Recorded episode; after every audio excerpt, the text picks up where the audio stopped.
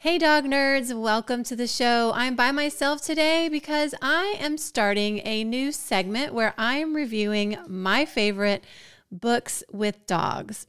Being an author of books that feature dogs and that aim to make the world better for dogs, I wanted to uh, share with you all the great books that I read that have dogs in them. So, you might notice my shirt is a has a pit bull on it. It is one of my designs. You can find that at uh, houndandthistle.etsy.com, shameless self promo.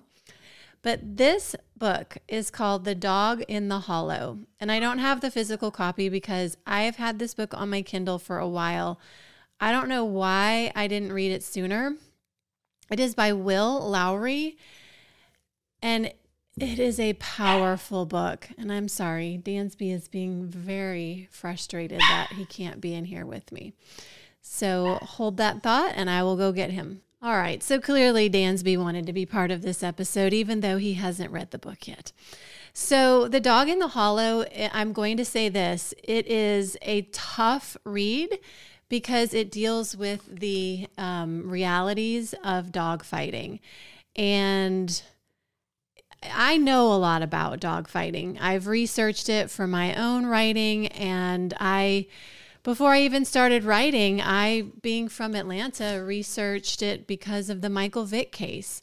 I read every court document that was public at the time about that case. I learned a lot. I've even been to animal uh, protection and welfare conferences where I learned a lot more than I would even probably care to know um, as part of my research. And this book is tough. I will say if you can't stomach the really tough stuff, then you could probably skip like the first is it the first chapter or two.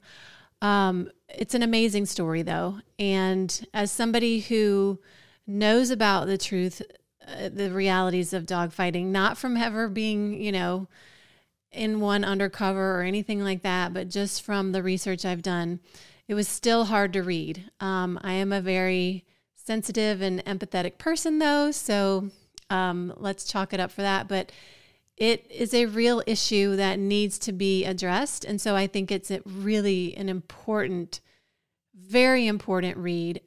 It is hard to read some of the descriptions of that. Um, but in saying that, I highly recommend this book.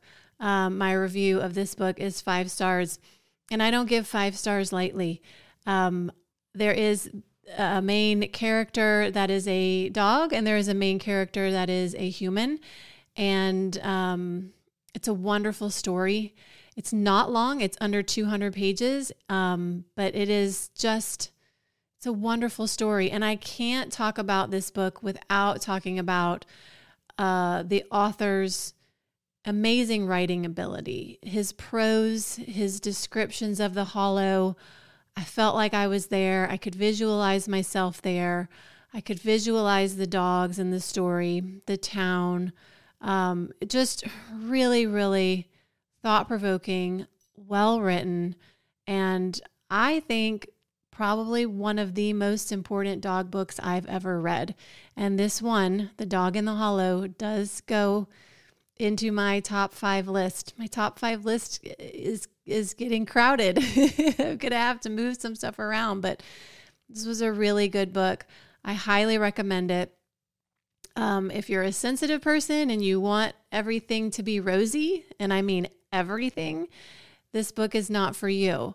Um, it's it's not i feel like the ending is wrapped up nicely um, and i think the author did an incredible job dealing with such a difficult um, and painful issue. So if you've read it please comment below. If you haven't read it um, let me know if you're interested and if it's something that you'll pick up uh, right now it's only i think the kindle version is only $3.99 on Amazon and the paperback is $9.99, so it is quite a deal. So check it out and when you do, let me know what you think.